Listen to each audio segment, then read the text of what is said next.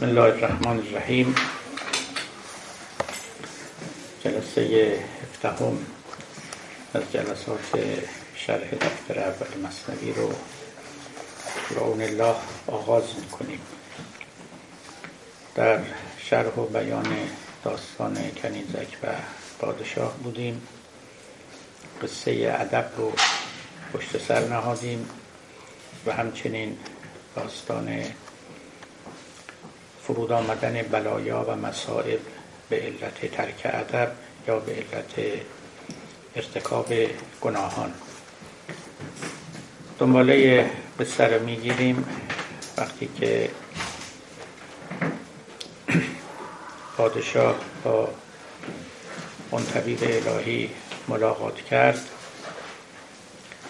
دست بکشاد و کنارانش گرفت همچو عشق در دل و جانش گرفت. دست و پیشانیش بوسیدن گرفت از مقام و راه پرسیدن گرفت. پرس پرسان میکشیدش را به صدر گفت گنجی یافتم آخر به صبر. گفت ای هدیه حق و دفع حرج معنی از صبر و مفتاح الفرج. ای لقای تو جواب هر سوال مشکل از تو حل شود قیل و قال. ترجمانی هرچه ما را در دل است. دستگیری هر که پایش در گل است. مرحبا یا مجتبا یا مرتضا انتقب جا القضا زاغ الفضا. انت مولا القوم من لا یشتهی قد ردا کلا لئن لم ینتهی. خب در این قطعه نکته چندان فخیمی نیست. توضیحاتی است در باب نحوه مواجهه میزبان و میهمان میهمان الهی که میزبان در انتظارش بود و چنان که چند بار گفتم در این قصه این نکته بسیار این است آدمی به دنبال چیزی است ولی بیخبر است از اینکه اون چیز کمندی است برای اینکه آدمی به چیز دیگری برسد. یعنی حوادثی که پیش می آید معمولا توجه آدمی رو به نقطه جلب می کند اما هدف اون نقطه نیست و اون حادثه راه به جای دیگری می‌برد و مقصد دیگری رو پیش پای آدمی می‌گذارد. در این داستان هم اصل مطلب این است که پادشاه و عاشق شدنش به کنیزک و بیمار شدن کنیزک و بقیه ماجرا اینها همه بهانه بود برای اینکه این پادشاه اون طبیب الهی رو پیدا کند. و اگر اون عاشقی و اون بیماری نبود او هم به سوی مسجد نمی شتافت و تضرع خاضعانه نمی کرد و اون طبیب الهی هم به دستگیری او نمی آمد. این است که مولانا در این داستان تا می تواند این نکته رو برجسته می کند و بارها از زبان پادشاه به اون طبیب الهی می‌گوید که تو همان چیزی بودی که من میجستم تو که آمدی من به قرض و مقصد خود رسیدم. گفت ای هدیه حق و دفع حرج معنی از صبر و مفتاح الفرج. من سالها صبوری کردم سالها در انتظار بودم. نمی‌دانستم که مقصد من و مراد من از این مسیر و از این طریق بر خواهد آمد. باز هم می‌توان گفت زبان حال خود مولانا چنان که در داستانها و حکایت ها آوردند. بایوگرافی نویسان مولوی می‌گویند که هم شمس تبریز مدت ها به دنبال کسی بود که یافته های خود رو با او در میان بگذارد. یک شاگرد یا یک هم صحبت و هم نفس مناسب و هم مولانا سالها در انتظار چنین کسی بود که بیاید دست او رو بگیرد و از این روزمرگی های ملالاور بیرون بیاورد و راز دین و حقیقت معرفت الهی رو به او بیاموزاند. هر دو در پی یکدیگر بودند و به هم می‌رسید و لذا صبر مفتاح فرج بود. با صبوری عاقبت به نتیجه رسیدن. در نوبت قبل هم اشاره به صبر کردیم و شاید بعدا هم بیش از این من دربارش صحبت بکنم. به طور سنتی و چنان که در پاره از روایات یا روایت نماها گفته شده است می‌گویم روایت نما برای اینکه من اطمینانی ندارم که اینها صد درصد از زبان پیامبر بیرون آمده باشد. به هر حال گفتند که ما صبر در سه مقام داریم. یکی صبر بر طاعت داریم یکی صبر بر معصیت داریم و یکی صبر بر مصیبت. خب فرمان برداری با مشکلاتی همراه است گاهی دشوار است. انجام یک طاعتی صبر می‌خواهد یعنی تحمل می‌خواهد مقاومت می‌خواهد راضی کردن نفس می‌خواهد. صبر بر معصیت هم همینطور. گاهی بعضی معاصی بسیار شیرین آدمی باید خیشتنداری بکند. این هم صبر. صبر بر مصیبت هم که بناش روشنه. خب مصائب و بلا در زندگی همه کس هست و آدمی باید بیاموزد که در مقابل اونها صبور باشد. الذین اذا اصابتهم مصیبتون قالوا انا لله و انا الیه راجعون. چنین زبان حالی یا زبان قالی داشته باشد و این از آن صابرین است. عارفان بیش از اینها در باب صبر گفتن یکی از مهمترینش که در کتاب سخنان من قبلا آمد صبر بر رازه که از صبر بر معصیت و مصیبت و طاعت و اینها خارج میشه و یک مقوله چهارمی است برای خودش. اگر شما رازی رو می‌دانید اگر حقیقتی بر شما کشف شده شما حق ندارید که این رو با هر کسی در میان بگذارید. و به یاد دارید که از مولانا میخوندیم که تا نگویی سر سلطان را به کس تا نریزی قند را پیش مگس. برای اینکه خب همگان تحمل شنیدن اون راز رو ندارند. حتی کسی مثل بو علی سینا مثل مرحوم شیخ شهاب الدین سهروردی هر دو در کتابهاشون آوردن که ما از شما می‌خواهیم ای خواننده ای معلم ای آموزگار که این کتاب ما رو به نااهلان درس ندهی. ما سخنانی در اینجا آورده این که اگر به گوش نامحرمان و نااهلان برسه مورد سوء تفسیر و سوء استفاده قرار می‌گیره و گاهی زیانش افزونتر از سودش خواهد بود. خب اینم یه صبریست به هر حال که آدمی تا نکته ای رو فهمید همینطوری در همه جا اون رو بیان نکنه. و یک معنای سادش هم اصلا همین صبره. یعنی آدم قرار روزگار رو بفهمه. بنا نیست که هر چیزی رو همون وقت که آدمی می‌خواد بتونه به دست بیاره. من گاهی بعضیا گاهی سوالاتی از من می‌کنن. من یه وقتا مجبور میشم این رو بگم که آقا خانم به هر حال بعضی از سوالا رو شما ممکنه امروز بکنی اما جوابش هم من بگم شما به درستی در نمیابید یه ده سال 20 سال یه تجربه لازم داره تا آدم خوب پخته بشه تا جواب اون مطلب رو بفهمه. واقعا همینطوره. بعضی ها هستن تو سی سالگی می‌خوان چل ساله بشن. تو چل سالگی می‌خوان پنجاه ساله بشن. خب نمیشه دیگه. شما باید ده سال صبر کنی که از سی سالگی برسی به چل سالگی. و این جز با صبر. به معنای خیلی ساده صبر. یعنی همین نشستن و انتظار کشیدن. بدون که هیچ کار خاصی شما بکنید تا این پرورشی رشدی نزدی در وجود شما در اقلانیت شما پیدا بشه میوه برسه و در دامن شما بیفته. یا شما قد بکشی تا دست برسه که اون میوه رو بچینی. قد نکشیده و اون خرما بر نخیل خب نمیشه دیگه و آدمی به نتیجه نمی‌رسه. گاهی این چنینه. لذا برای فهم بعضی از مسائل کما و حقه این صبوری لازمه. کسی رفته بود از یکی از علما راجع به معاد سوال کرده بود. گفته بود که اون عالم در پاسخ او گفته بود که خب من توضیحاتی برای شما میدم ولی به این زودی شما در این جهات داوری نکنید. یه ذره بگذارید سنی از شما بگذره چند تا خواب ببینید چند تا های صادقه ببینید. یه ذره اصلا با یه عوالم دیگه آشنا بشید. معاد رو بهتر می‌فهمید بهتر میچشید. این از اون چیزا نیست که فقط با گفتن و شنیدن و پرسش و پاسخ مراد حاصل بشه. حالا بعدا خواهیم دید که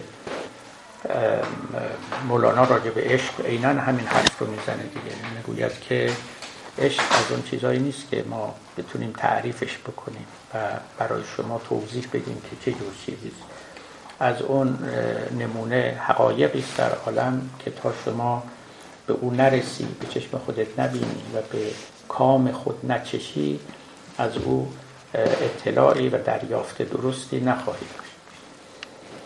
این رو هم اضافه کنم گرچه که شاید جاش اینجا نباشه اما چون قصه صبر است و فرج هست در اینجا در جوامع شیعی خب یه مفهومی به نام انتظار فرج هست. که شیعیان باید در انتظار فرج باشند. یعنی بنشینن تا فرج حاصل بشه. یعنی چی؟ یعنی امام قائب ظهور بشه. خیلی خوب. حال مطلبی است. اما در زمان ما و شما هرچی به این منابر گوش بدید امام های جمعه دیگران در مجالس مختلف این مسئله صبر و انتظار فرج رو تبدیل به یه امر فعال کردن نه یه امر منفعل. من عقیدم این است اون کسانی که این صبر و انتظار رو یه امر کاملا انفعالی می‌دونن حرف درستی می‌زنن. یعنی فقط بشینین تا اون اتفاق بیفته. هیچ کاری نمیشه کرد برای اینکه اون اتفاق زودتر بیفته یا دیرتر بیفته. یه اتفاقی منطق خودش رو هم داره برای اونایی که عقیده دارن. هر روز توی منبرای چیزی میان میگن. اگه این کارو بکنین این ظهور فرج نزدیکتر میشه. همین که ما حکومت اسلامی درست کردیم خیلی زمین ها آماده تر شده.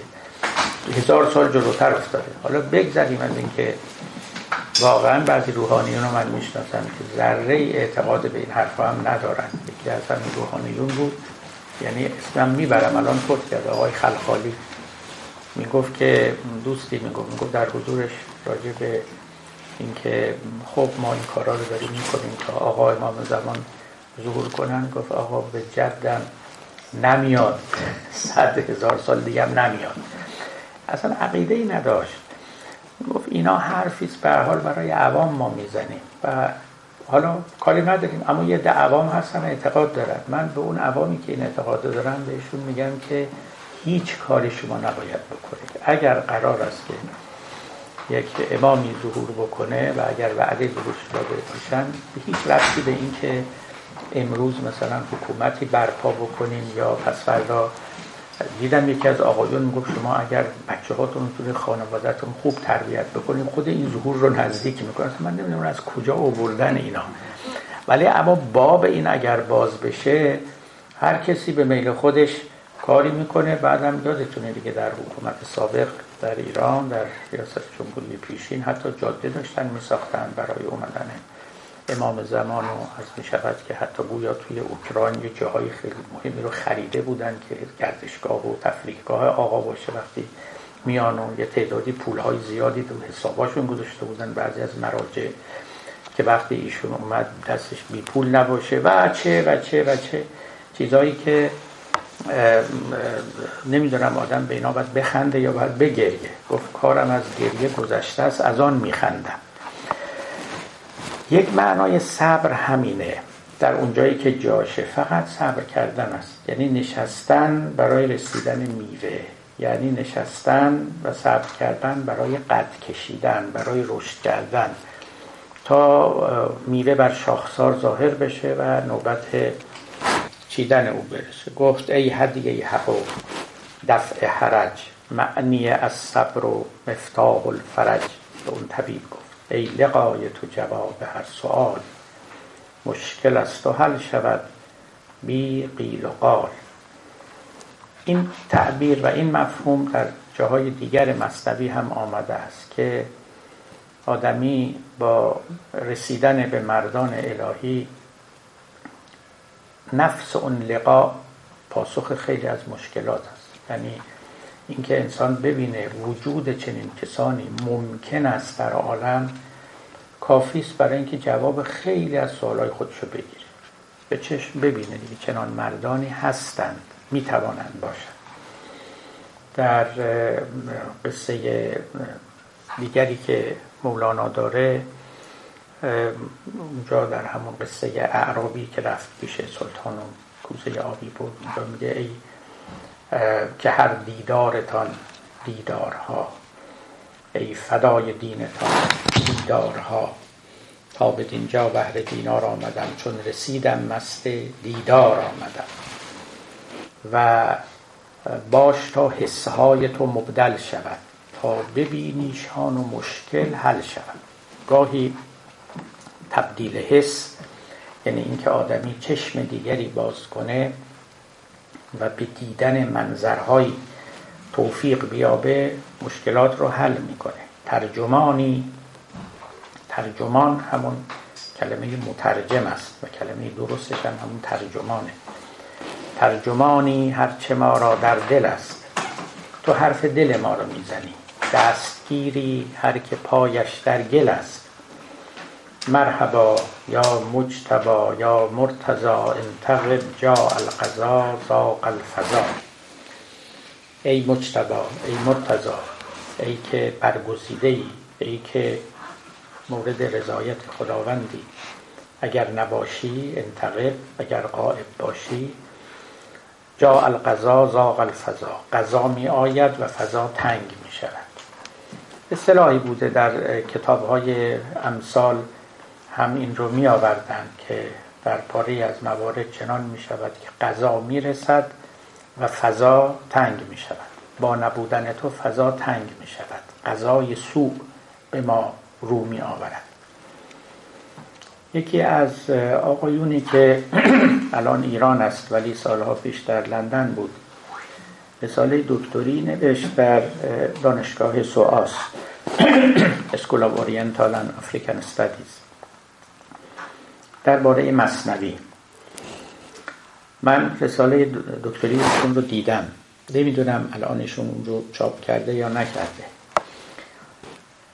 لب استدلال ایشان در اون رساله این بود که برخلاف اونچه که عموم می‌گویند که مولانا در سرودن مصنوی و دفترهای ششگانه آن هیچ نقشه و پلن پیشینی نداشته و بر حسب تداعی مطالبی که به خاطرش می‌رسیده به شعر می آورده و دوستانش می نوشتن ایشان معتقد است که این چنین نبوده و یک نقشه خیلی روشنی که مولوی در این شش دفتر دنبال کرده در ذهن داشته و اینها رو به تدریج پیاده کرده است.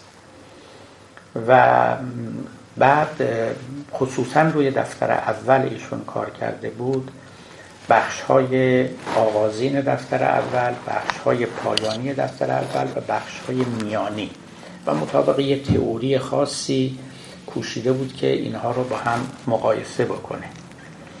یک نوبت هم که من با ایشون صحبت می‌کردم خیلی دیدم که متحمس است یعنی خیلی معتقد است به این طرح خودش و خب دانشگاه و استادش هم از او پذیرفتند و رسالش مقبول افتاد.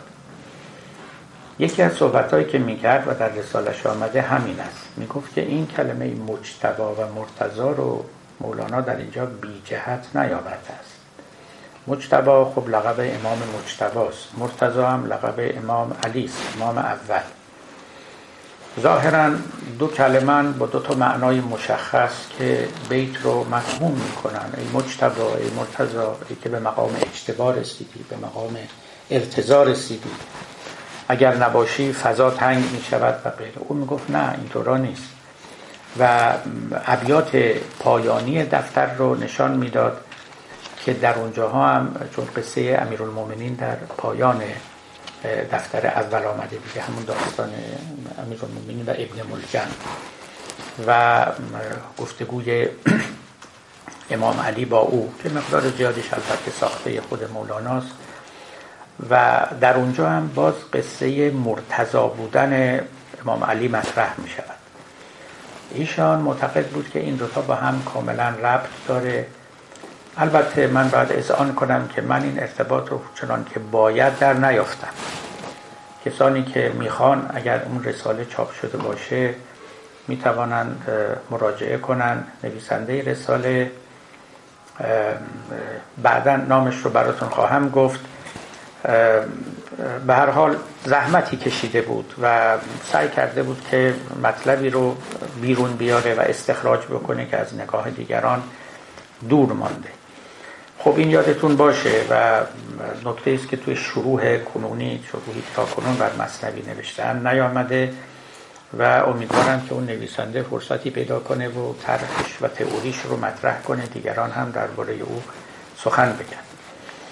خب انت مولا القوم من لا یشتهی قد ردا کلا لئن لم ینتهی. تو مولای قومی. هر کس که این رو نمی‌خواد و قبول نداره یعنی مولا بودن تو رو قد ردا هلاک می شود ردا یعنی هلاکت. کلا لئن لم ینتهی بخشی از آیه قرآن. اگر متنبه نشود و کنار نگذارد این انکار رو اونگاه فیلمثل به عذابی مبتلا خواهد شد. خب تا اینجا مقدمه بود و حالا جناب طبیب آمده است برای اینکه اون آس خودش رو به اصطلاح رو کنه و کار اصلی رو که جناب پادشاه از او می‌خواد عملی کند و کنیزک رو درمان کنه و داستان در واقع از اینجا شروع میشه و مولانا هم از اینجا گرم میشه و همچنان که می‌دونید در ابیاتی که خواهیم خوند. برای اولین بار مولانا به طریق یعنی با زبان باز و با شجاعت عاشقانه تام وارد مبحث عاشقی می شود و بخش از اون چرا که در درون دارد با ما در میان می‌گذارد. اما اجازه می دهد با صبوری تمام تا این تومار عشق در طول این شش دفتر باز شود و مولانا هر جا که سر حال می آید و شوق و شوری گریبان او رو می گیرد پاره هایی از این مقوله رو با ما در میان بگذارد و چنان که می‌دانید به حال به حق مصنوی اشکنامه شود و اشکنامه خوانده شود. چون گذشت اون مجلس و خانه کرم مهمانی که تموم شد تعارفات و تشریفات که به پایان رسید دست او بگرفت و بردن در حرم. بردش به اندرونی قصه رنجور و رنجوری بخواند بعد از آن در پیش رنجورش نشان. شرح احوال کنیزک و چگونگی بیمار شدن او و عجز طبیبان دیگر رو گفت و آنگاه او رو برد پیش رنجور. پیش بله رنجور. بیمار رو برد پیش مریض. یا مریض دکتر رو برد پیش بیمار. رنگ رو و نبز و قاروره بدید هم علاماتش هم اسبابش شنید. مولانا چنان که مصنوی نشان میده با طب زمانه خودش ناآشنا نبوده. نه تنها ناآشنا نبوده ظاهرا آشنا بوده. طبیب نبوده. جاهای مختلف در مصنوی از طب از طبابت از داروهای به اصطلاح سنتی داروهای گیاهی قواعدی که بر طب یا بر فلسفه که در طب گذشته بوده اینها رو فل جمله اطلاع داشته. مثلا در همین داستان می‌رسیم به اونجایی که این طبیب می‌گوید که ما باید از کنیزک میگه میگه تو اهل کجایی؟ چون من مطابق طبیعت اون شهری که تو در اونجا بزرگ شدی باید به تو دوا بدم. نر نرمک گفت شهر تو کجاست؟ که علاج اهل هر شهری جداست. و این یک قاعده ای بود در طب قدیم که می‌گفتن که هر کسی یعالج علا نبت بلده با گیاه دیار خودش معالجه می شود چون یک رأی وجود داشت که آدمیان با محیط خودشون یه هماهنگی دارن با محیط طبیعی خودشون. در روزگاری که محیط زندگی اینقدر مصنوعی نشده بود همه جا رو یه جور آسفالت نکرده بودن همه جا هر جا طبیعت خودش رو داشت. و هر شهری فضایی داشت هوایی داشت درجه حرارتی داشت گلها و گیاهان ویژه خودش رو داشت و غیره اینجور دست تصرف عدوانی بشر در طبیعت باز نشده بود و زندگی مصنوعی نشده بود. می‌گفتن که با اون گیاهانی که در اون خاک می‌روید و شما هم در همون خاک به دنیا آمدی و زندگی کردی باید تو رو معالجه کرد. این در کلمات بوغلی هم هست و گفتم مولانا هم اشاره به همین ها داره. و جاهای دیگه هم باز نکته های دیگری میگه. یه بارم خدمت شما گفته بودم که گذشتگان اساسا معتقد بودند که هرچی بیماری در جهان هست خدا داروش هم آفریده. لازم نیست ما بریم دارو بسازیم. اینکه امروز ما دارو می‌سازیم اگر از بعضی حکیمان بپرسید میگن که این باعث شده که طبیعت پس بکشه خودش رو و دیگه خودش رو نشون نده. چون باز به اعتقاد این حکیمان مردم نبودن که داروها رو کشف می‌کردن. داروها خودشون به مردم نشون می‌دادن. کسی تو بیابونی می‌رفت تو باقی تو علفزاری در مغزاری گویی که گیاهان صداش می‌زدن و می‌گفتن ما برای اون بیماری هستیم. بومیان این صداها رو میشنیدن این بوها رو این اشارات رو می‌گرفتن. ماها دیگه نمی‌گیریم. بومیان گذشته که مثلا در مورد اونایی که در استرالیا هستن در کانادا هستن این نکته میگن که خب اینا گوشتخوار نیستن به شکار حیوانات هم نمیرن. خودشون میگن. میگن وقتی گاهی ما میریم در میان حیوانات بعضیا خودشون رو به ما عرضه می‌کنن. یعنی میگن ما رو شکار کنید. ما رو برای غذای خودتون مورد استفاده قرار بدید. نه اینکه اینها خودشون به قصد شکار. برخلاف امروزی که اصلا شکار شده تفریح و رفتن و حیوانات رو زدن و گرفتن و کشتن و لذت بردن و این چیزا نبوده. به حال بشر در گذشته یا واقعا یا چنین میپنداشته که با طبیعت خیلی نزدیکه و طبیعت با او حرف می‌زنه. خودش رو به او نشان میده. محرم است با طبیعت. این واقعا یه سوالی بود که از قدیم هم وجود داشت که آدمیان چجوری دریافتن که برای علاج فلان بیماری ای دو مسخال از این گیاه سه مسخال از اون یکی چهار مسخال اینا رو با هم مخلوط بکنن که خب بی تاثیر هم نبود. بالاخره آدمیان وقتی مریض می شدن که نمیشستن تا حضرت ملک الموت بیاد جونشون رو بگیره. بالاخره درمان می‌کردن راههایی برای معالجه پیدا کرده بودن و راهاش هم همین گیاهان بود دیگه. خب امروز البته آدمیان به طبیعت مثل که در همه جا گفتن که تو بشین عقب ما به جای تو کار می‌کنیم چون از تو بهتر بلدیم. و اینجوری شده که طبیعت قدری حقیقتا قهر کرده با آدمیان.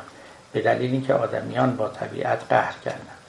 من یه بار این قصه رو برای شما گفتم. این رو محی الدین عربی در آثار خودش نوشته. نوشته من با پدرم مدتی که در مکه زندگی می‌کردیم پدر من شکارچی بود.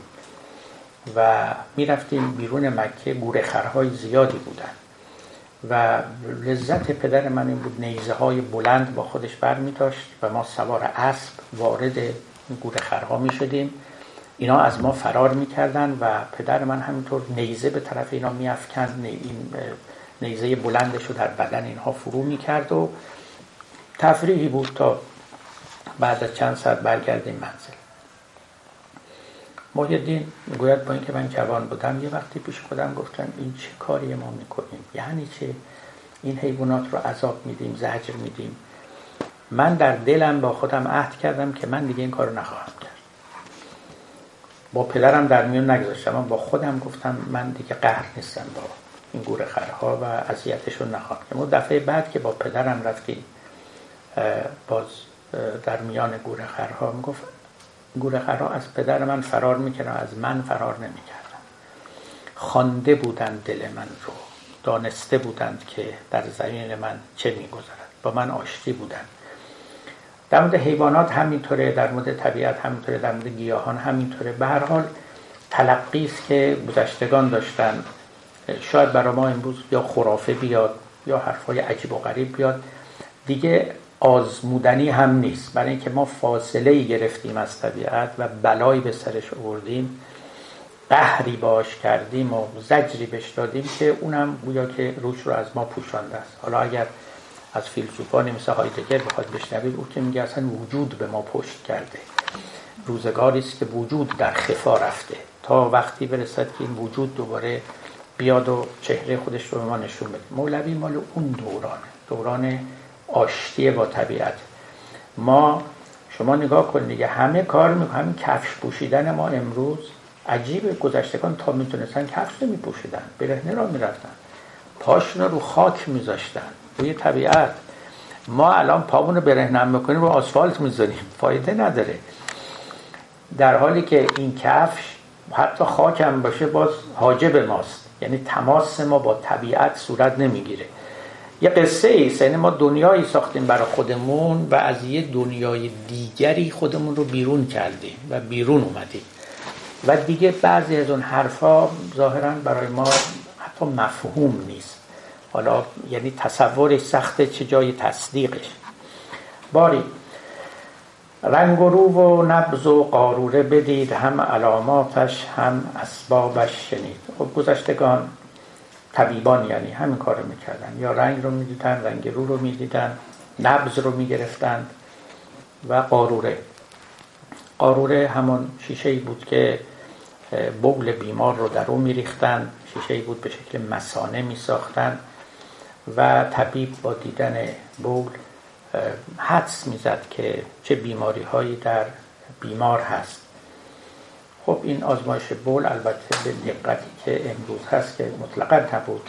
ولی خب از رنگ بول از مثلا فرض کنید اگر خون در ادرار بود یا چیزهای دیگه تشخیص بیماری هایی می‌دادند و این رو نامش رو قاروق گرفتن می‌گفتند ما طبیبان در مجلسمون هستن. یه وقتی آفنس نسبت به اونها نباشه. اما مولانا خیلی جاها به طبیبان تعن زده است. میگه شما حرفه دارید که حرفتون و تشخیصتون مبتنی بر بول بیمارانه. و با به میان آوردن این کلمه بول می‌خواد نوعی پستی اون حرفه رو نشان بدهد. میگه که اون طبیبان طبیعت دیگرند. که به دل از راه نبزی بنگرند. آن طبیبان را بود بولی دلیل. وین دلیل ما بود وحی جلیل.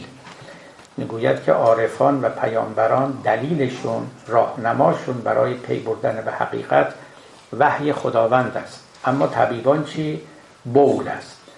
و خب همین که کلمه بول در میان میاد و نجاست بول و آلودگی بول و اینا می‌خواد از این طریق پستی اون حرفه رو چنان که گفتم نشان بده و یک کنترستی برقرار کنه بین طبیبان الهی که پیامبران باشند و طبیبان بدن. این طبیبان بدن دانشورند. بر تو از سقام تو به تو واقفترن. همز طبعت همز نبزت همز رنگ صد مرض بینند در تو بیدرنگ. پس طبیبان الهی در جهان چون ندانند از تو اسرار نهان. کاملان از دور نامت بشنوند تا به قعر تار و پودت در روند. یه طبیبان باید بری پیششون. از راه دور تبابت نمی کنن و باید بری نبزت رو بگیرن قاروره بگیرن رنگ روت رو ببینن زبانت رو ببینن تبت رو ببینن تا تشخیص بیماری بدن. اما کاملان یعنی طبیبان کامل مردان الهی از دور نامت بشنوند تا به قعر تار و پودت در روند. همین که نام تو رو بشنوند و بدانند که تو که هستی دورا دور می‌تونن بفهمن که تو واقعا که هستی. یعنی تمام مشخصات تو و خسائل تو عیبهای تو حسنهای تو همه رو در میابن اینا طبیبان الهی هم. این تقابل میان طبیب الهی و طبیب یعنی طبیب روحانی و طبیب جسمانی بارها در مصنوی و در دیوان شمس سر بر می آورد. غزل بود که گاهی هم براتون میخوندم از مولانا که در دیوان شمس میگه حکیمیم خبیریم ز بغداد رسیدیم بسی علتیان را ز غم باز خریدیم. حکیمان خبیریم که قاروره نگیریم که ما در تن بیمار چو اندیشه دویدیم. خب یکی که از بغداد اومدیم چون در گذشته بهترین آزمایش مدارس طب و بیمارستان ها در بغداد بود. مثل اینکه مثلا امروزه بگن ما از جانز هاپکینز اومدیم مثلا. حکیمیم خبیریم ز بغداد رسیدیم. بسی علتیان را ز باز خریدیم. حکیمان خبیریم که قاروره نگیریم. حکیمان الهی رو میگیم ما از اون طبیبانی هستیم که احتیاج به قاروره نداریم احتیاج به این آموزش ها نداریم. چرا؟ چراش مهمه ما در تن بیمار چو اندیشه دویدیم. ما مثل اندیشه در تن بیمار روانه یعنی همونطوری که فکر او در جان او و در جسد او جاری است و خودش خودش رو خوب می‌شناسه ما هم همونطور با او نزدیکیم و در روح او حضور داریم و همه تار و پود او رو می‌فهمیم و می‌شناسیم. حکیمان خبیریم طبیبان الهی مزکس مزد نخواهیم که ما پاک روانیم نه طماع و پلیدیم. باز برخلاف طبیبان جسمانی که مزد می‌خوان یه طبیبان الهی مزد هم از کسی نمی‌خوان. مپندار که این نیز حلیل است و بلیل است که این کهن عقاقیر ز فردوس کشیدیم. یه فکر نکن این داروهایی که به شما میدیم حلیله و بلیله همین داروهای گیاهی این جهانی است بلکه ما این داروها رو از گیاهان بهشتی گرفته ایم که این کهن عقاقیر ز فردوس کشیدیم. به هر حال این تقابل رو در نظر داشته باشید. یکی این که رنگورو رو میده که نبز رو می‌دیدن.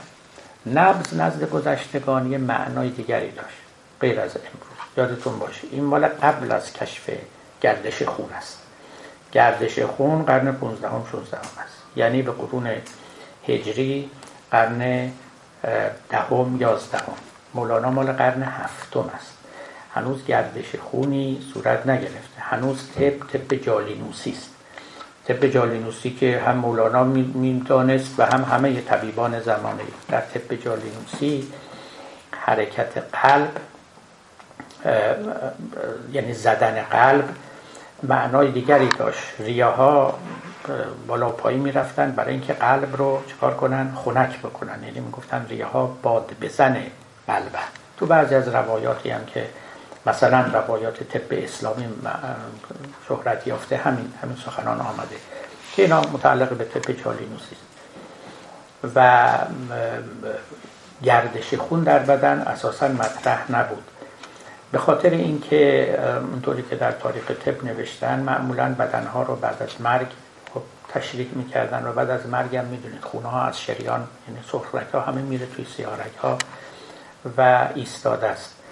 و چون کفالودم هست اینها فکر می‌کردن هوا توی اینجا جریان داره. کلمه آرتری که به معنای سرخرگه آرتری همون ایره ارتری یعنی هوا هوایی که در رگها جریان داره. گردش خونی در کار نبود. و اینکه نبض می‌زنه یعنی چی؟ این یک مشکلی بود واقعا. شما در اون کتاب ها ببینید.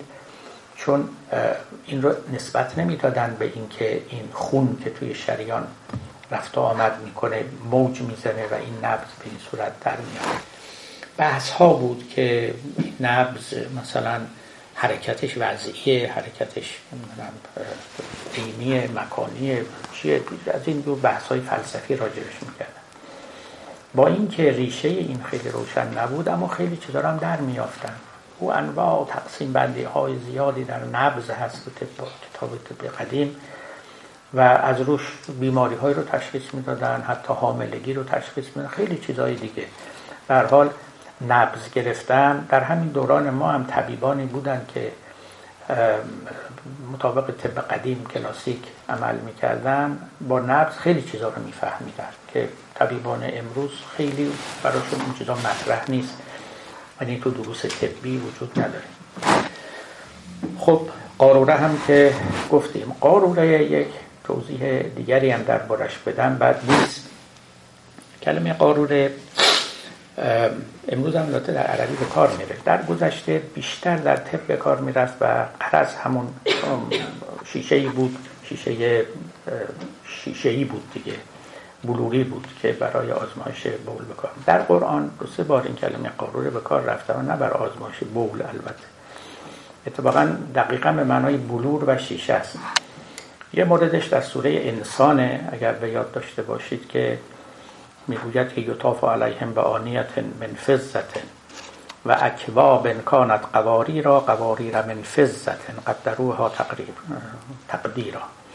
در بهشت با ظروف سیمین و نقره‌ای پذیرایی می‌کنن از بهشتیان و با قواریری با شیشه های یا تنگ های یا سراحی های بلورینی که در این حال نقره‌ای هم هستن قواریر من فزته قدروها تقدیرا مفسران اشکالی هم داشتن در فهم این آیه که اگر شیشه است اگر بلوره چجوری نقره است. بعضی هم گفتن که خب به قدرت خدا بلورهایی هست که در بهشت تنگ بلورینه اما نقره هم هست. بعضی گفتن نه این مثل نقره است به زیبایی نقره به درخشندگی نقره. بعضی ها هم گفتن که نه اشکالی نداره. پیامبر در رویای رسولانه چیزی رو دیده که هم بلوره هم نقره هیچ اشکالی نداره. و از این جور نمونه ها که اوصاف متضاد در یک شیء جمع می شوند در خواب فراوان دیده می شود مثلا درختی که در بهشت در جهنم می روید یک گیاه سبزی به نام زقوم که شجره است اما شجره زقوم در جهنم می روید یا دریایی که پر از آبه اما در این حال آتش می‌گیره. مثل دریایی که پر از نفته. لذا دریایی که آتش می‌گیره بحر مسجور یا گیاهی که در جهنم می روید هیچ فرقی نداره با یک تنگ بلورینی که در این حال نقره‌ای هم هست. نه یعنی هم بلوری هم نقره‌ای. خیلی خیلی جالبه. وقتی که من به این قصه قواریر فکر می کردم یاد یه نکته افتادم. یه کسی می‌دونید دیگه بارها این مسئله در زمان ما مطرح شده که آیا روشنفکری دینی یک تعبیر متنافل اجزاء تناقض آلوده یا اینکه این دو جز با هم سازگارن؟ خیلی ها فتوا دادن که نه نمیشه. یکی از به فیلسوفان دیار ما نوشته بود که این روشنفکر دینی چنان متناقض است مثل آبگوره فلزی. خب آبگوره بالاخره یه آبگوره است و مایه فلزه. حالا شما یاد قواری من فزتن بیفتید. تونگای بلورین نقره‌ای. ببینید میشه. اخیرا دیدم که هیدروژن جامد درست کردن. هیدروژن آهنی به اصطلاح. این اتفاقا از ضعف و از فقر قدرت تصور است که انسان فکر کنه که یه چیزی همیشه اون چیز است و صفت دیگری رو نمیپذیره. اینطورا نیست. خیلی راحت میشه فکر کرد. دست کم عالم خیال و عالم خواب این رو به ما میگن. خود عالم قیامت هم و بهشت و جهنم هم که دار متناقضات است. متناقضات در نسبت با زندگی این جهانی. ولی در نسبت به یک عالم دیگری این چیزها که اینجا محال می نماید در جای دیگه ممکنه محال ننماید. مورد دیگری که از قاروره در قرآن نام برده شده در سوره نمل است اونجایی که سلیمان بلقیس رو می آورد و برای اینکه او رو بیازماید قصه اینجا بین اونچه که تو قرآن آمده با تورات قدری فرق داره. بر حال کاخی می سازه و زمینش رو از شیشه و زجاج و بلور و به بلقیس میگه که برو اینجا وارد شو. و بلقیس فکر می‌کنه که این آبه. یعنی اینقدر این شیشه شفاف و ممرد بوده. دامنش رو بالا می‌زنه ولی به او میگن که نه اینطور نیست. و اینجا شیشه است و بعد در تورات البته چیز اضافه تر داره. میگه وقتی که دامنش رو بالا می‌زنه سلیمان می‌بینه که پاهای بلقیس خیلی موداره خلاصش. و از اینجاست که سلیمان داروی نظافت رو اختراع می‌کنه. توی کتاب های طبی سلیمان رو پدر داروسازان می‌شناسن. به دلیل اینکه مخترع داروی نظافت بوده. اونم به دلیل اینکه پاهای بلقیس رو دیده بوده. اونم با اون کلکی که به بلقیس زده بود که شیشه ساخته بود یعنی کف قصر رو و بلقیس خیال می‌کنه. آب دامن بالا می‌زنه که پاش در آب بگذاره لباسش خیس نشه ولی همین دیگه سرش آشکار می‌شود ولی البته درمان هم می‌شود. باری. یک جمله از پیامبر نقل شده اون رو هم بد نیست اینجا بگیم. پیامبر در مورد خانم ها یک کلام خیلی لطیفی دارند دیگه. میگن رفقا بالقواریر. با آبگینه ها ملایم رفتار کنید. قواریر یعنی زنان. زنانی که از فرط لطافت مثل شیشه و آبگینه و بلورن و شکستنی هن. رفقا بالقواریر با نرمی و ملایمت و عطوفت رفتار کنید. خیلی جمله قشنگی است. مخصوصا در عربی خیلی به دل می نشیند آبگینه. دقیقا کلمه قاروره همون آبگینه است. آبگینه هم یعنی آبگونه دیگه یعنی مثل آب. از فرد شفافیت شیشه و بلور مثل آب می‌دونن که آبگینه در فارسی می‌گویند. مگر می‌برد استاد مهینه خری بر پشت بارش؟ آبگینه یکی گفتش بدین آهستکاری بگو تا بر حمار خود چه داری؟ به گفتا من دلی پرپیچ دارم اگر این خر بیفتد هیچ دارم. خلاص آبگینه شکستنی است رفقا بالقواری با آبگینه ها به عطوفت رفتار کن. رنگ و رو و نبز و قاروره بدید هم علاماتش هم اسبابش شنید. این هم خیلی جالبه. ببینید این یه طبیب داره حرف می‌زنه. هم علامت های بیماری رو پرسید و دید هم سببهاش رو اندیشید که به چه اسبابی. طبیب قاعدتا همیشه باید همین کار بکنه. از علائم به سوی اسباب بره. البته در گذشته طب خیلی ساده تر بود. علامات بیماری ها خیلی کمتر بود. اسباب رو هم تو کتاب های طبی مراجعه کنید. بیماری ها سه سبب بیشتر نداشتن نزد گذشتگان. یا عفونت اخلاط بود یا گزیدن گزندگان بود یا ضربه هایی که به آدمیان وارد میشه. این سه تا سبب یا در درون شما میکروب و ویروس اونا که مطرح نبود. و آدمی هم مرکب از چی بود؟ از اخلاط اربعه بود. یا از امزجه اربعه بود. سودا و صفرا و بلغم و خون. و بعد اینا کم و زیاد می شدن و سودا و صفرا و اینا بالا می رفت و پایین می و قاطی می شدن با هم دیگه و قلبه سودا می شد قلبه صفرا می شد از این جور چیزها. و یا عفونتی پیدا می کردن این اخلاط.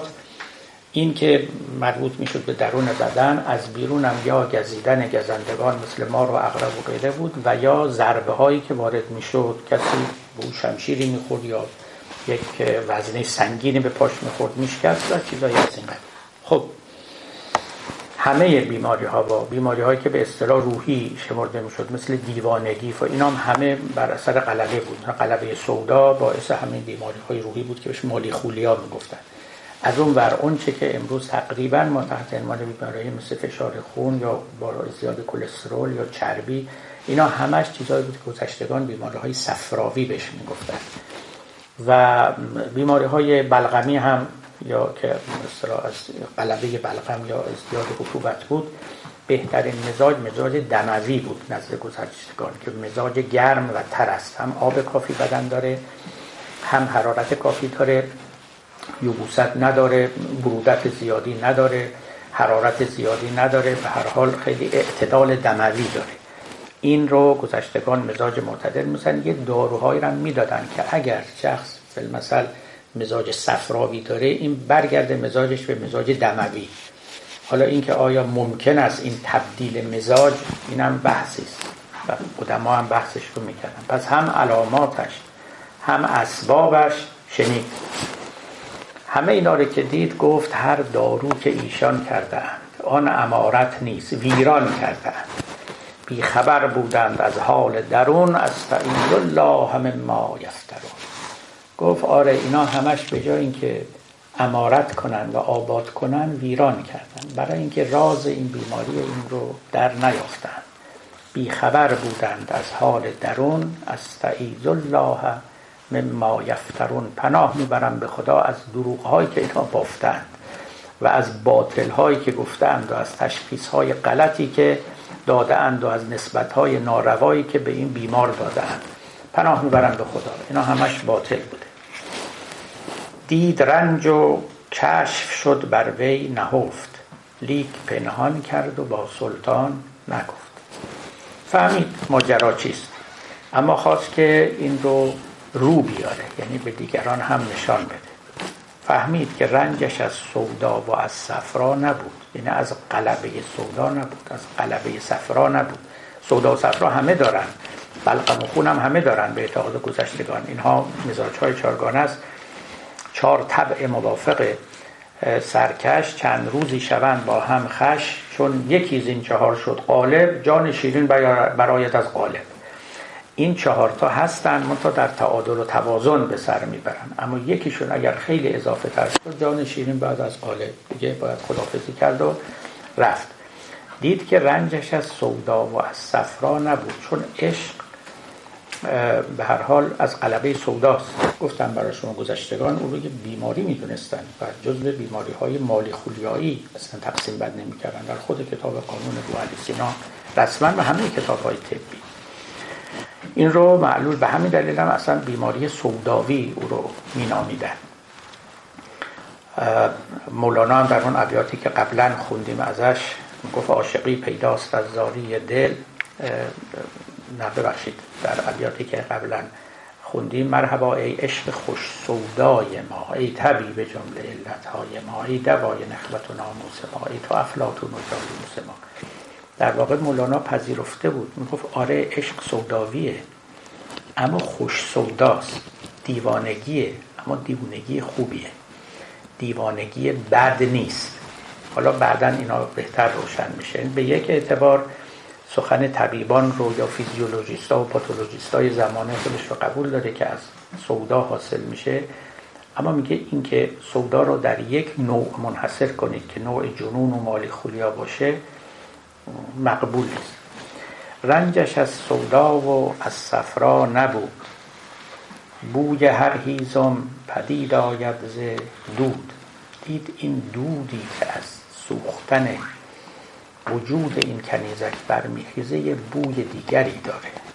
مثل اینکه شما یک چوب معطر رو بسوزانید و بوی عطر برمیخیزه صندل مثلا یا مشت بوی هر هیزم پدید آید ز دود بو کشید فهمید که بیماری از نوع دیگری است.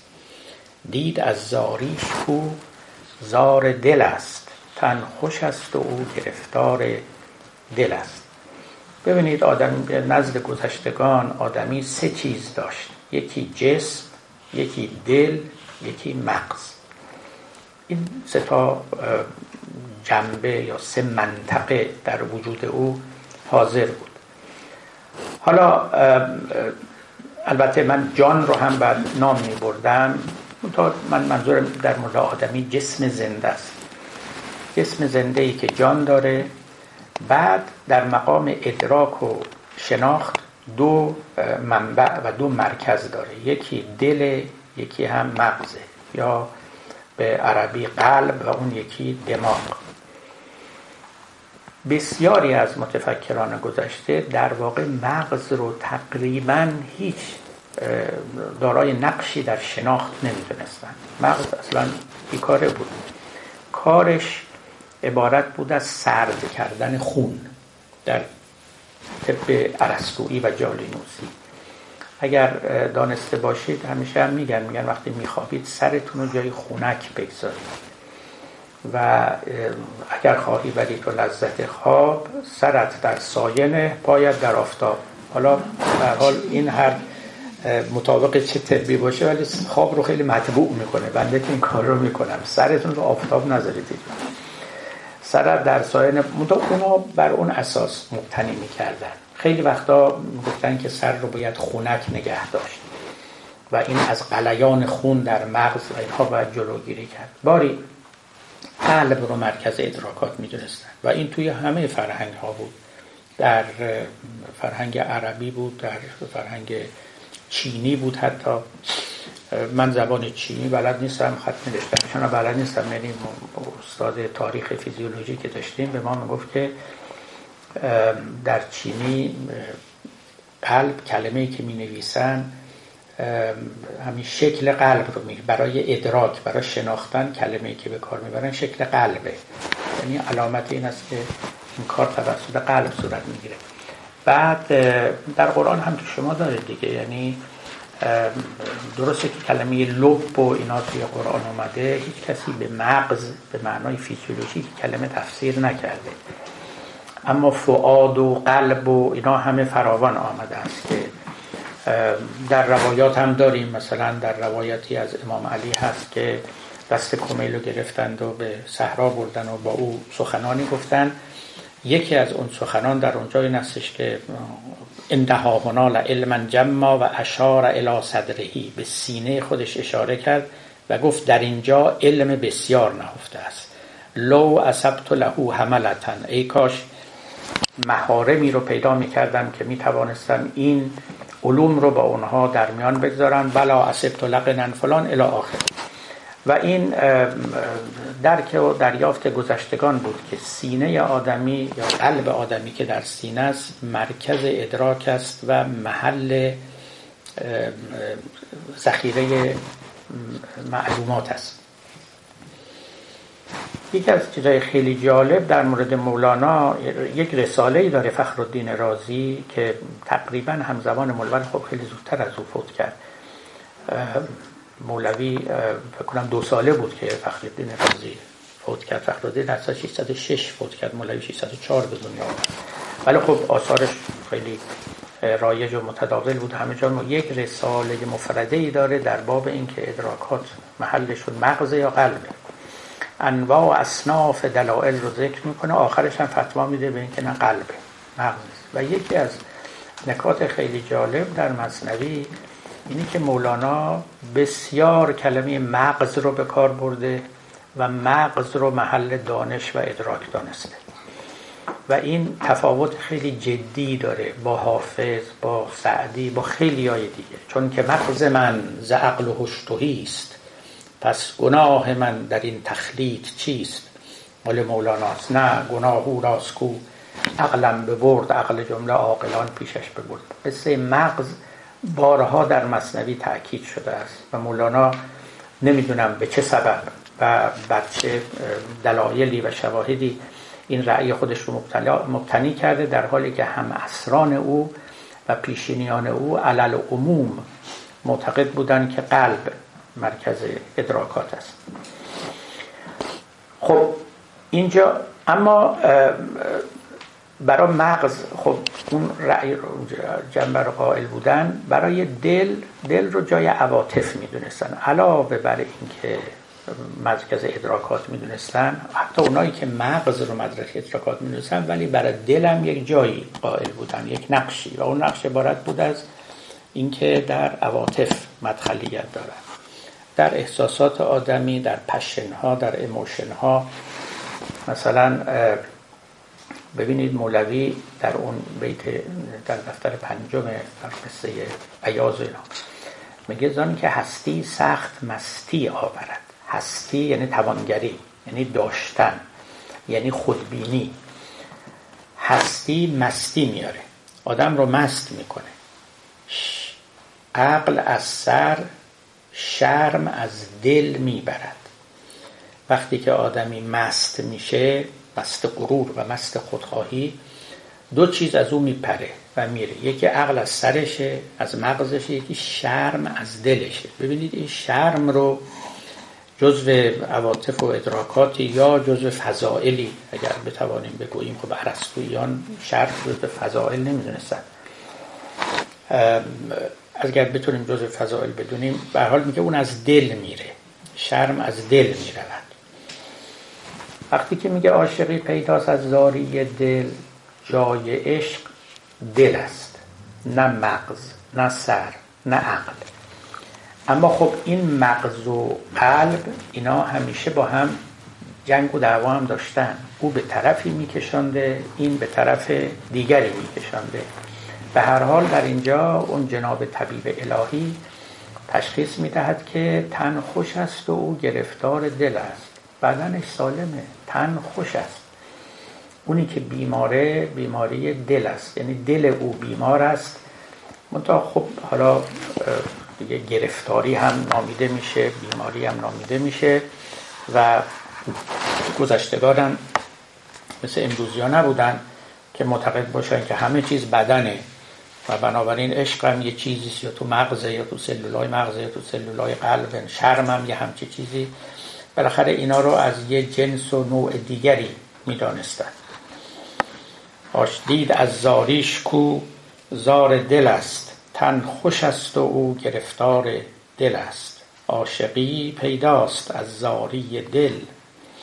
نیست بیماری چو بیماری دل. علت عاشق ز علتها جداست. عشق استرلاب اسرار خداست. عاشقی گرزین سر و گرزان سر است. عاقبت ما را بدان سر رهبر است. هرچه گویم عشق را شرح و بیان چون به عشق آیم خجل باشم از آن. گرچه تفسیر زبان روشنگر است لیک عشق بی زبان روشنتر است. چون قلم اندر نوشتن می شتافت چون به عشق آمد قلم بر خود شکافت. عقل در شرحش چو خر در گل بخفت. شرح عشق و عاشقی هم عشق گفت. آفتاب آمد. دلیل آفتاب گر دلیلت باید از وی رو مدار شرح عشق و عاشقی رو عشق میگه و یا عاشقی مثل مولانا میگه که بهتر از او ما کسی رو نمییابیم نمی‌توانیم بیابیم که اینقدر گرم اینقدر از سر تجربه و از درون کوره با ما سخن بگوید. تازه اونچه که اینجا گفته یه پرده از اون هزار پرده عشق و عاشقی است. اما خلاصه نکته رو هم برای ما گفته است دیگه که عشق بی زبان روشنتر است. و این در حقیقت می‌توان گفت که اصل نکته است که در زمانه ما پاره از فیلسوفان می‌گویند که به دنبال حقایق با تعاریف نباید رفت. تعاریف کار فیلسوفان مشایی است. آقا حرکت چیست؟ ما برای شما تعریف می‌کنیم که چیست. خدا چیست؟ تعریف می‌کنیم. عشق چیست؟ تعریف می‌کنیم. مولانا میگه نه این کارا بیهوده است و این کارا شما رو به هیچ جا نمیرسونه. خودش رو باید در آغوش کشید. با خودش باید مواجهه مستقیم کرد. نه کانسپچوال نه از طریق مفاهیمی که ما بر می‌سازیم و گمان می‌کنیم که این مفاهیم آینه اون معانی هم در حالی که این مفاهیم حاجب اون معانی هستند. خدا رو می‌خوای به خودش باید برسی. عشق رو می‌خوای به خودش باید برسی. هر حقیقتی رو می‌خوای خودش رو باید در آغوش بگیری. میگی به قول اون آقا شیر برنج چیه؟ بعد شیر برنج رو بخوری ببینی چیه. بالاخره ما هی بیان برای شما تعریف کنیم شیر برنج با شیر میپزن با برنج با این نشد شیر برنج. شیر برنج رو باید خلاصه خودش رو بخوره و واقعا این نکته است برای کسانی که قور در فلسفه کردن می‌فهمن که چقدر این راه در حالی که به نظر بدیهی میاد فرق داره با راهی که فیلسوفان رفتن. و به همین سبب هم هست که مولوی اشاره های سریح داره بر جاهای مختلف مثلا که فیلسوفان حتی اگر حقیقت رو به ما بگن ولی راه رو دور می‌کنن. توجه می‌کنید. فلسفی خود را ز اندیشه بکش گو بدو کورا سوی حق است پشت. گو بدو چندان که افزون میدود از مراد خود جداتر می شود ای کمان و تیرها برساخته سید نزدیک و تو دور انداخته. یا دم پاش این شکار برای اینکه شکار کنه پنجامت اون طرفتر تیر میافکنه. به کجا میافکنی خب این مطلبی است. اما حالا کیه که بیاد اون رو تو آغوش ما و در اختیار ما قرار بده؟ یه بحث دیگری است. اما به هر حال این راه رو اینا گشوده که برای اینکه چیزی رو بشناسی باید خودش رو بگیری و در آغوش در اختیار داشته باشی و با او یکی بشی در حقیقت. و این همون راز اتحاد است. که قبلا هم دربارش سخن گفتیم مولوی گفت تنها جنسی که در دکان ما فروخته میشه همین وحدت است و اتحاد است. با خدا یکی بشوی تا او رو بشناسی. با عشق یکی بشی تا او رو بشناسی. و حتی در ابتدای دفتر دوم مولانا داره میگه که یه عده تشبیهی در باب خدا یه عده تنزیهی هن. یه عده او رو مثل موجودات یا آدمیان می‌بینن یه عده کاملا او رو تنزیه می‌کنن بعد می‌گوید که این این دعوا به جایی نمی‌رسه. نامصور یا مصور گفتنت زائد آمد بیز صورت رفتنت. خودت باید از صورت خارج بشی تا بگی خدا بی صورته. تا خودت در صور زندگی می‌کنی آلوده به اینها هستی حق نداری اصلا. وارد این نزاع بشی. وارد نزاع هم بشی چیزی گیرت نمیاد. فایده هم نداره گرهی هم باز نمیشه. در واقع خودت باید چیزی رو ببینی و بگی. یه سخن خیلی جالبی داره آقای اسپینوزا که سامش شنیدید. فیلسوف خیلی مهم هلندی که یهودی بود و مورد تکفیر قرار گرفته و زندگی پرماجرایی داشت بنده خدا. یه کتاب خیلی مهمی داره که بعد از مرگش اهمیت اینا خیلی بیشتر پیدا شد که رساله الهیاتی سیاسی Theologico-Politicus Tractatus Theologico-Politicus. در اونجا راجع به دین راجع به نبوت راجع به اینا سخنان زیادی گفته. البته وقتی هم او از دین سخن می‌گفت بیشتر یهودیت من منظورش بود به اینکه او یهودی زاده بود. اما خب از یهودیت هم او رو بیرون کردن excommunicate کردن حتی به جسدش به جنازش رحم نکردن. من بر قبرش در هلند در لاه ببخشید در لایدن رفتم. نامی از او بر روی قبر است اما در احوالش نوشتن که وقتی رو دفن کردن به دلیل اینکه مورد تکفیر قرار گرفته بود آمدن شبانه جسدش رو دزدیدن و قبر خالیه. ای حال. اگر هم البته خالی نبود بعد از 400 سال اونقدر پوسیده بود که حتما خالیه به هر حال. قرضا دشمنی با او اینطور بود. در این رسالش که خیلی پر نکته است. نکته خیلی خوبی داره. میگه اونچه که پیامبران در باب خدا میگن بیش از اینکه در باب خدا باشه در باب خودشونه یعنی اینا خدا رو اینجوری فهمیدن. توجه می‌کنید؟ حالا این نکته فقط در باب پیامبران و خدا نیست. تقریبا در باب هر چیزی هست. توجه می‌کنید. مولوی جاهای دیگه راجع به شناخت آدمیان از آدمیان میگه. میگه هرچی که راجع به دیگران میگی در واقع از خودت داری میگی. بیشتر اوصاف خودت رو به دیگران نسبت میدی. یونگ اون روانکاو مشهور سوئیسی میگه چند راه داره که آدم خودش رو بشناسه. چند راه. یکی خوابهاشه. از روی خوابهاش یکی اندیشه است که در باب دیگران داره. کمترین چیزی که اهمیت داره اندیشه است که آدم در باب خودش داره. آدمی در خودشناسی مشمول خودفریبی است. بیش از اینکه خودش رو بشناسه خودش رو گول می‌زنه. خودش رو به خودش عوضی نشون میده. یه آینه است که غلط تصویر شما رو نشون میده. در این آینه شما نگاه نکنید. در خوابها چون دست و پای آدمی آزادتره یعنی روح آدمی و خودش بهتر ظاهر میشه بدون اینکه یه بر چهره خودش بیافکنه. و تصویری که درباره دیگران داره. این دو نکته رو مخصوصا یونگ آورده که خلاف عادت هم هست. معمولا ما چنین تصوری نداریم ولی این حقیقتی است. مثلا در مولانا هم عینا این نکته هست. میگه که به دیگران وقتی نسبتی میدی حواست باشه که نکنه در خودته و به اصطلاح امروز داری فرافکنی می‌کنی پراجکت می‌کنی به دیگری نسبت میدی. حالا سپینوزا می‌گفت بیانبران حالا حرف اسپینوزا رو به زبان عارفان ما بگید خدا بر هر پیامبری به نوعی تجلی کرده است. لذا وقتی که او میگه خدا اینه یعنی معنیش که من خدا رو اینجوری دیدم. بیش از این که در باب خدا بگه در باب خودش داره میگه.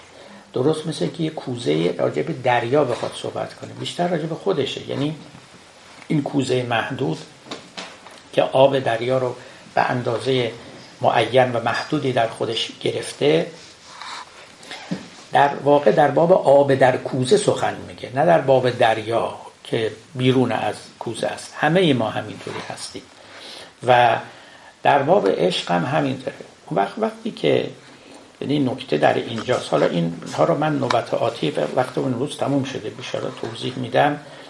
چون در باب عشق البته حرف خیلی زیاد میشه زد. خود مولانا هم گفته که در نکنجد عشق در گفت و شنید عشق دریایی بود بناپدید دریایی است که پایان نداره. و با همه این احوال چند تا نکته اساسی و کلیدی هست راجع به عاشقی باید گفت.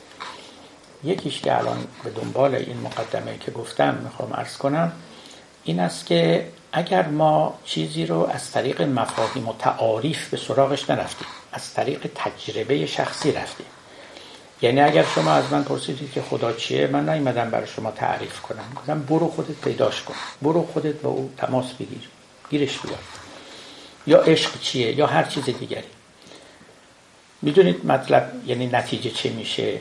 وقتی که ما با تعاریف کار می‌کنیم شناخت ها کم و بیش یکسانه. یعنی همه ما که اون تعاریف رو یاد می‌گیریم چون کلی هن، چون مفهومی هن، همه میگیم معنی خدا و تعریف خدا اینه این چهار پنج تا جمله. اما وقتی تجربیش کردیم دیگه شناخت ها شخصی میشه. یعنی خدای من با خدای شما فرق می‌کنه اون وقت. درکی که من از عشق دارم با درکی که شما از عشق داری فرق می‌کنه. من اگر از عشق سخن بگم از عشق خودم سخن گفتم نه از عشق شما. اون تجربه عشقی شما مال شما.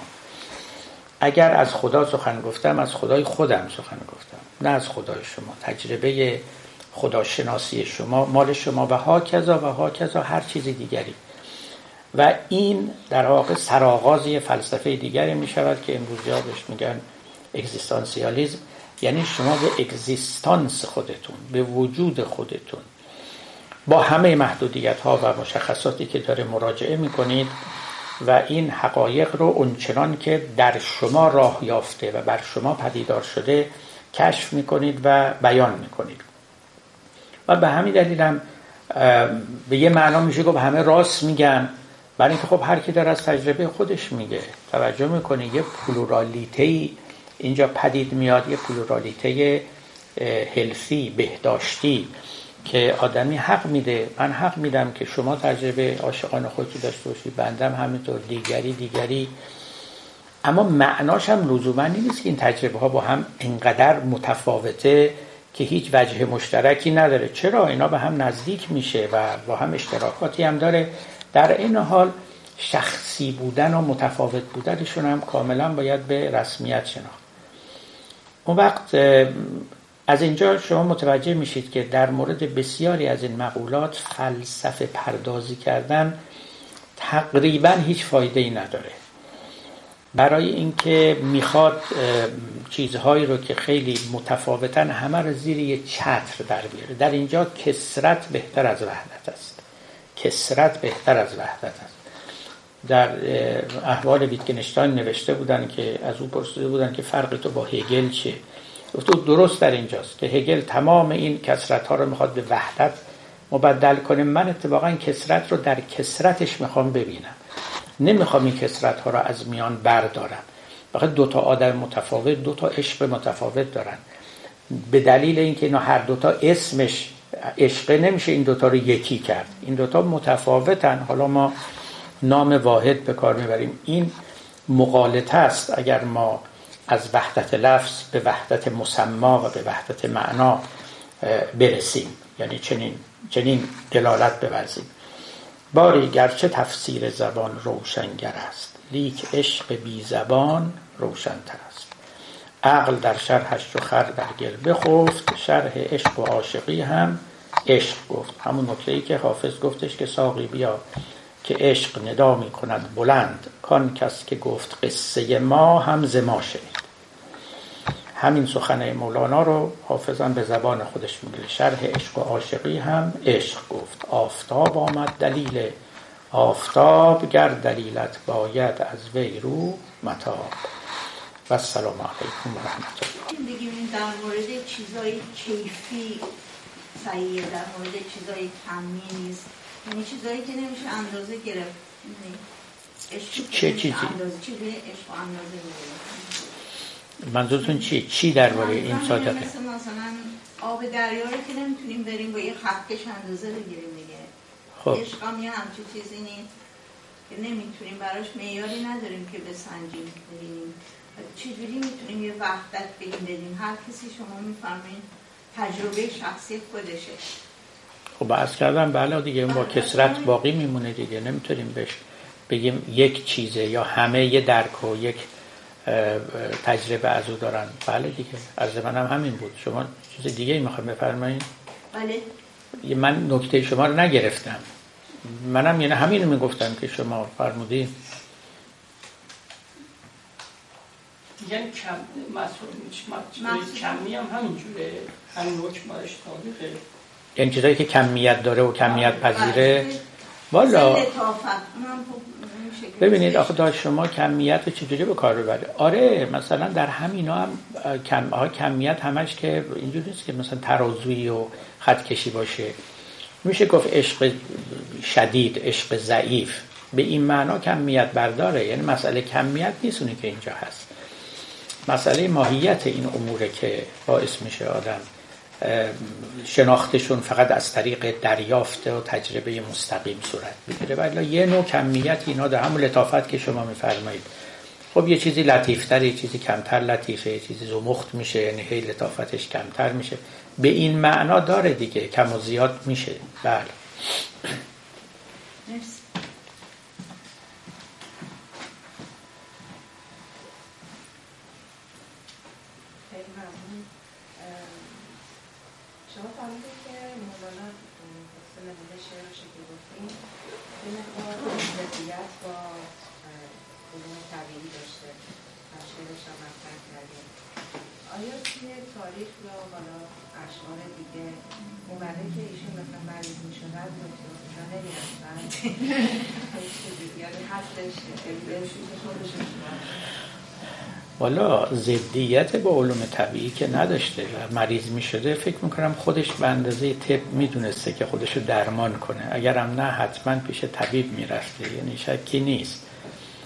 من فکر نمی کنم البته مولوی تحقیر کرده علوم طبیعی رو. این درسته. ارز کردم براتون که مثلا طب رو در قیاس و در قبال طب الهی و طب روحانی منزلتش رو پایین تر آورده. نه اینکه به طور کامل بگوید که این علم بیهوده است و دیگران وقتشون رو تلف می‌کنن. در باب مهندسی و خانه سازی و کاخ سازی و اینا سخنانش قلیستر و شدیدتر و تحقیر کننده تر است. میگه این همه علم بنای آخر است. یعنی مهندس ها کارشون استبل سازی و آخر سازی حالا یا آخر برای حیوانات یا برای حیوانات ناطق که مثل ماست که اماد بود گاو و اشتر است. بهر استبقای حیوان چند روز نام آن کردن این گیجان رموز. بهشون میگه گیج. میگه اینا کارهایی که برای بقای حیوانی است. این گیجا اسمشو علم گذاشتن. علم راه حق و علم منزلش صاحب دل داند را با دلش. این تخفیف ها و تحقیر ها که همش هم قابل توجیه نیست. نزد پاره از صوفیان و عارفان وجود داشته. معتقد بودند چون علم حقیقی همون علمی است که اونها عرفان مینامند و معرفت قلبی است. لذا بقیه علوم در قبال اونها بهره ای از ارزش و منزلت ندارند تخفیف می‌کردن تحقیر می‌کردن. همین هم هست که بعضیا گفتند که قلبه تصوف باعث انحطاط شد. یعنی مردم بالاخره پیش خودشون فکر کردن که بهترین راه رسیدن به حق دنبال کردن همون علوم وجدانی است که اونها میگن. و دنبال کتاب نرفتن. خب ببینید خود شمس تبریز هم اولی که به مولانا برخورد گفت دیگه کتاب خوندن موقوف. هر چی تا حالا خوندی و خوردی بسته دیگه بیش از این پرخوری نکن. نزد صوفیه علم آموزی گاهی به نحو افراطی کار بد دانسته می‌شد. بعضی از صوفیانی که در خانقاه ها زندگی می‌کردن مخفیانه می‌رفتن و درسی میخوندن. ولی قرض این بود که دلها باید از این رضائل یا این فضله های شیطان به قول شیخ بهایی باید پاک باشه.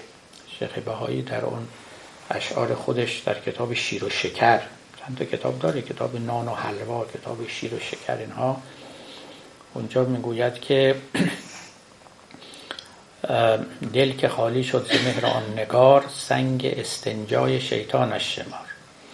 و این علوم و این خیالات و صور فضله شیطان بود بر اون حجر.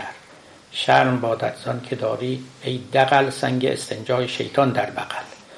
اینها رو یعنی علم رو اینجوری مصور می‌کردن. در بعضی از داستانهای صوفیان نوشتن که یکی که به مدرسه می‌رفت و مخفیانه درس می‌خوند در یک جلسه صوفیانه ناگهان بی اختیار قلمش از جیبش افتاد پایین بیرون. یکی از اون صوفیان دیگه بهش گفت عورتت رو بپوشان. یعنی این در حکم یک امر زشت شمرده می‌شد. و غزالی که خب یک فقیه بود و در اینجا هم البته موضع خیلی شدیدی علیه صوفیان داره که بسیار سخن ناروایی میگن. اینها که میگن نباید درس بود اما خودش یه مسئله رو مطرح می‌کنه مسئله فقهی رو در کتاب احیال علوم خیلی چشم گوشاست می‌گوید که کسی نظر کرده که از مرگش یا در زمان حیاتش به حال به خانقاهی مقداری پول ببخشد. و این رو بخشیده. بعد مسئله این است. در این خانقاه صوفیانی هستند که مخفیانه درس می‌خونن. یعنی ظاهرا هیچ کسی آشکارا درس نمون آیا اینا حق دارن از این پول نظری استفاده کنن یا حرامه؟ اون البته فتوای غزالی این است که نه حلال اشکالی نداره. اما نفس طرح این مسئله که یه صوفی که دنبال سواد آموزی میره اصلا صوفی محسوب میشه تا بتواند از اون پولی که نظر خانقاه شده استفاده کند یا نکند. این مسئله بود در گذشته و خیلی هاشون سعی می‌کردن که بهرهشون کم باشه و حالا پیش خودشون هم گفتن ما مثل پیغمبریم ایشون هم که درس نخونده بود. خب فکر می‌کردن هر کی درس نخونه پیغمبر میشه. خب پیغمبر درس میشه خیلی ها که بعد از انقلاب شدن رفتن فرانسه فکر هر کی بر اونجا بیشتر رهبر میشه بعد میگرد.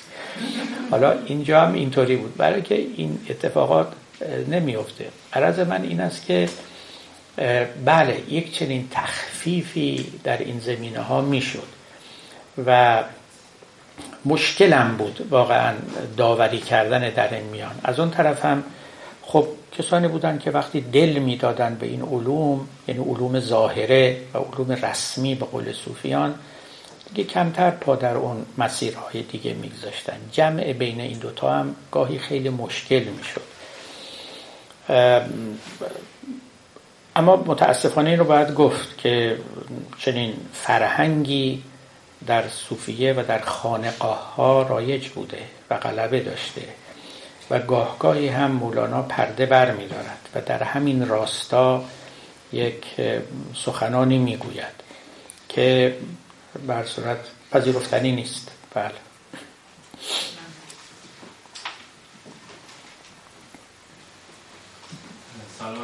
سلام قوت و ضعف صبر در آدمی به چه چیزی مرتبطه یعنی اینکه آیا می‌تونه یعنی زیاد خیشتندار باشه یا نباشه و اینجور چیزا؟ منظورتون اینه؟ این همین صبوری که شما الان راجبش صحبت کردین. آدمی که در مقابل هر چیزی حالا صبرش کم یا زیاد هست این از کجا نشأت می‌گیره یعنی چجوری میشه انسان تقویتش کنه؟ از کجا ریشش از کجا میاد؟ ببینید ما هر چی که داریم به حال از تربیتمون داریم از دوران کودکیمون داریم از محیط و فضای اجتماعیمون داریم از دوستان و رفیقانمون داریم. بالاخره از ایناست دیگه. آدم به تدریج که بار میاد این اوصاف در او رشد می‌کنه و پا می‌گیره.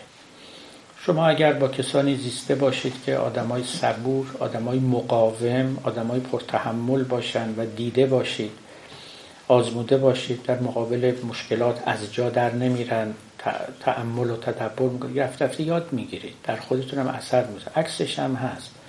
یعنی اینا هیچ کنم از آسمان نمیاد. همه اینها به گذشته فرد بستگی داره. ریشه در اونجاها داره. معمولا هم آدم دیگه سنش هم بالا رفت عوض کردنش خیلی سخته. حقیقتا. لذا شخصی که در این زمینه ها کم داره توصیه است که علمای اخلاق می‌کنه اینا رو خوب باید از روان پزشک و روانشناس اینا پرسید. اما اونا هم غیر از این چیزی به شما نمیگن. یعنی دوایی و قرصی کپسولی هم نیست که آدم مثلا خیلی صبور بشه. اینا از چیزهایی که باید در طی طریق یاد گرفت. خیلیش هم اختیاری نیست. بستگی داره به اینکه دیدید مثلا بعضا ترسو هم خب یه خیلی به پدر و مادر بستگی داره که بچه را از موش بترسونن یا نترسونن. خب بعدا میترسه. اگه نترسونن ببینن پدر و مادر خیلی طبیعی با این چیزا برخورد می‌کنن. حتی از مار از اقرب از چی. مثلا من در منزلی بار اومدم نمیترسیدن. منم نمیترسم. مثلا خیلی عادی جز فضائل من نیست. مثلا خیلی معمولیه.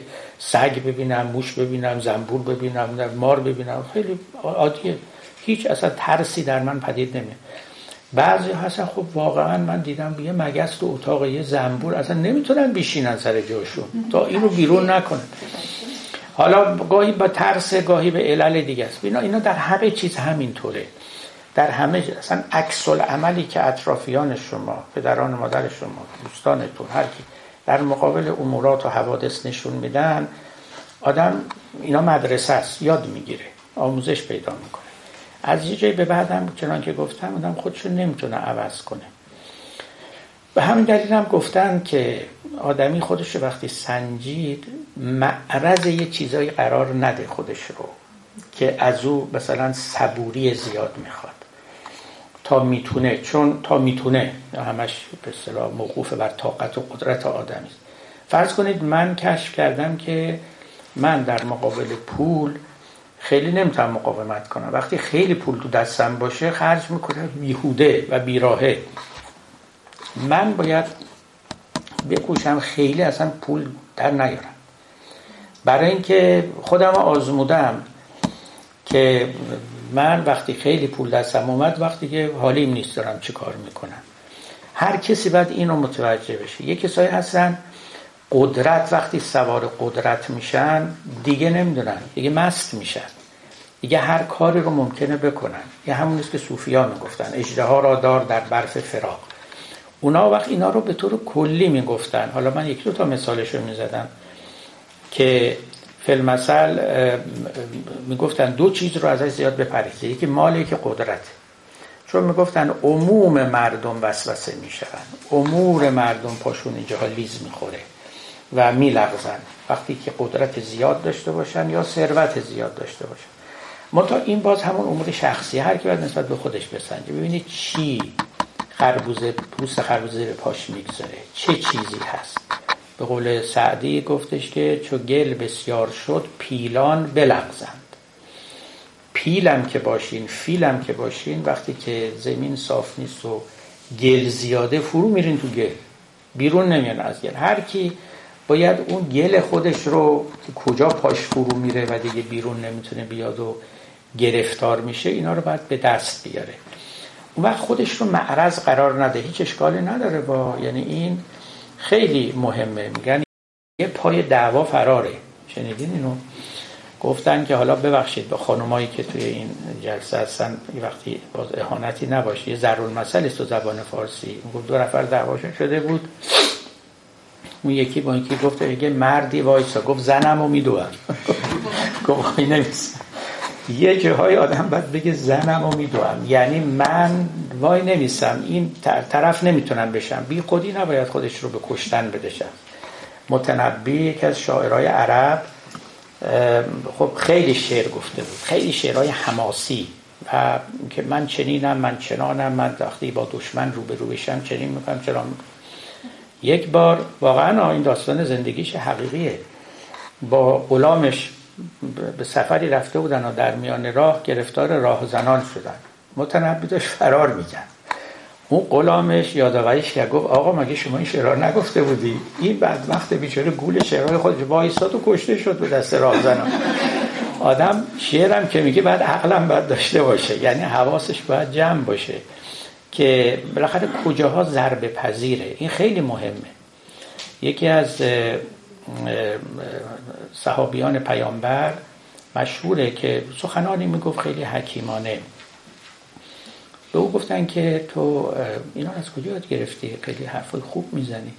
گفت ببین من اینجوری بودم. مردم من از پیامبر می‌پرسن آقا چه کار خوبی کنیم بهشت بریم من همش می‌گفتم آقا من چه کارهایی نکنم که جهنم برم من همش اون برش رو می‌گرفتم که اون جاهایی که آدم ضربه می‌خوره اونا رو شما من نشون بده. حالا بهشت رو بالاخره جهنم نرفتیم سهمی از بهشت به اون میدن.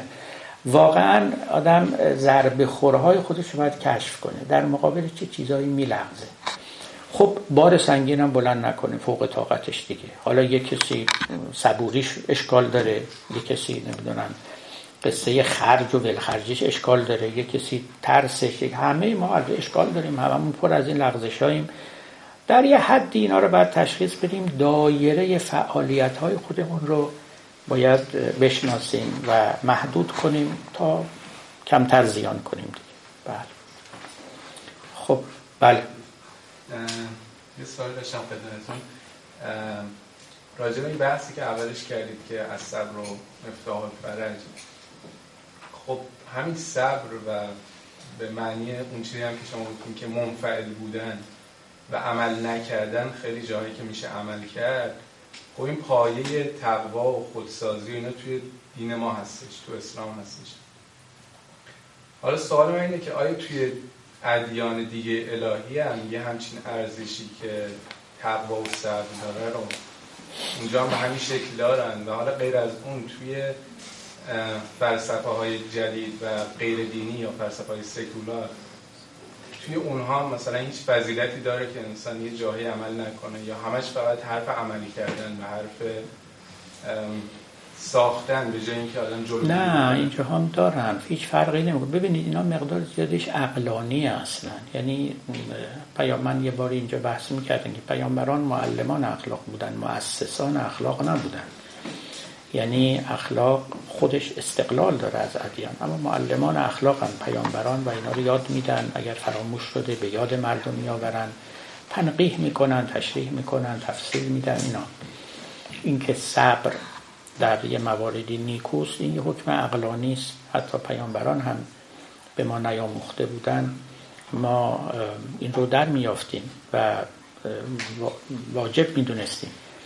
پیامبران کار مهمی که می‌کنن یاد دادن پاره از مصادیقه یعنی نسبت به چه چیزهای صبر بورزیم فیلم طاعت الهی ممکنه در یعنی ممکنه نه قطعا در تعالیم سکولار نیست. اما در تعالیم دینی وقتی بحث طاعت و فرمان برداری از خداست و گاهی این فرمان ها دشوار هم هستند و تکلیف هم یعنی به هر حال گرانن بر آدمی دعوت به صبر می‌کنن. و الا این شما امور عموم این رجز ها هماسه هایی که برای جنگ ها سروده شده.